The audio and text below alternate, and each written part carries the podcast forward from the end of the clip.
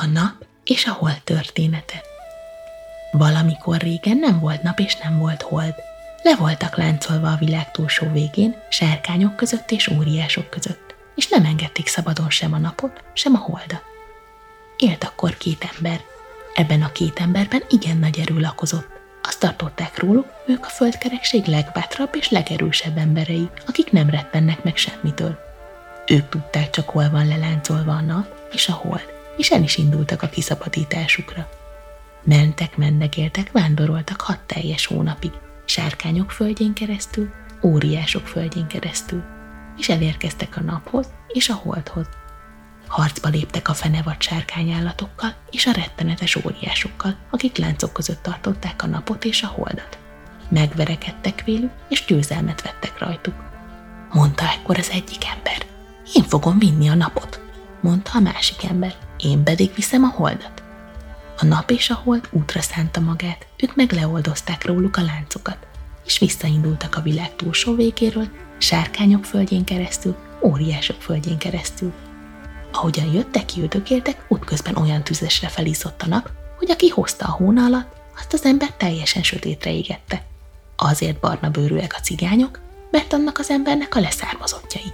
A másik embernek pedig, aki a holdat hozta a hón alatt, minden nemzetsége fehér lett, őtőle a fehér emberek erednek.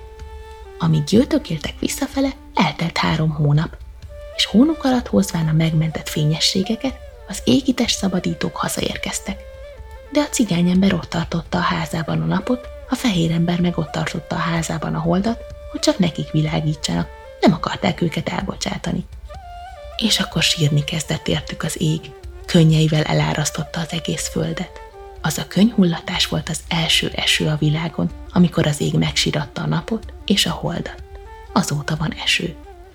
Mondja a holdnak a fehér ember, én fölengedlek téged, de fogad meg, hogy minden hónap első péntekén megújulsz és megjelensz az égen. A hold megígérte, hogy így lesz. Ezért van, hogy minden hónap első péntekén megújul, a hónap utolján meg letűnik az égről a hold. És fogadságot tett a nap is, hasonlóan a holdhoz. A nap azt az esküvést végezte el, hogy minden nap sütni fog. Föl is kell a nap, még télvíz idején is, és bár egyformán izzik állandóan, a télhavában nincsen nagy hatalma, mert a hideg nem engedi neki, hogy olyan uralmat vehessen a világra, mint nyáron.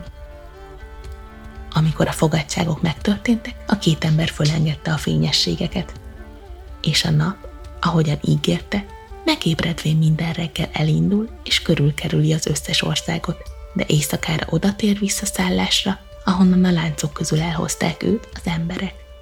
És ugyanígy cselekszik a hold is. Hogy miért? Azért, mert a nap és a hold a nyugati ég alól származnak, és oda van vágyakozásuk, ott van a hazájuk.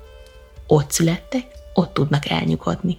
Ezért megy le a nap, és a hold mindig nyugaton.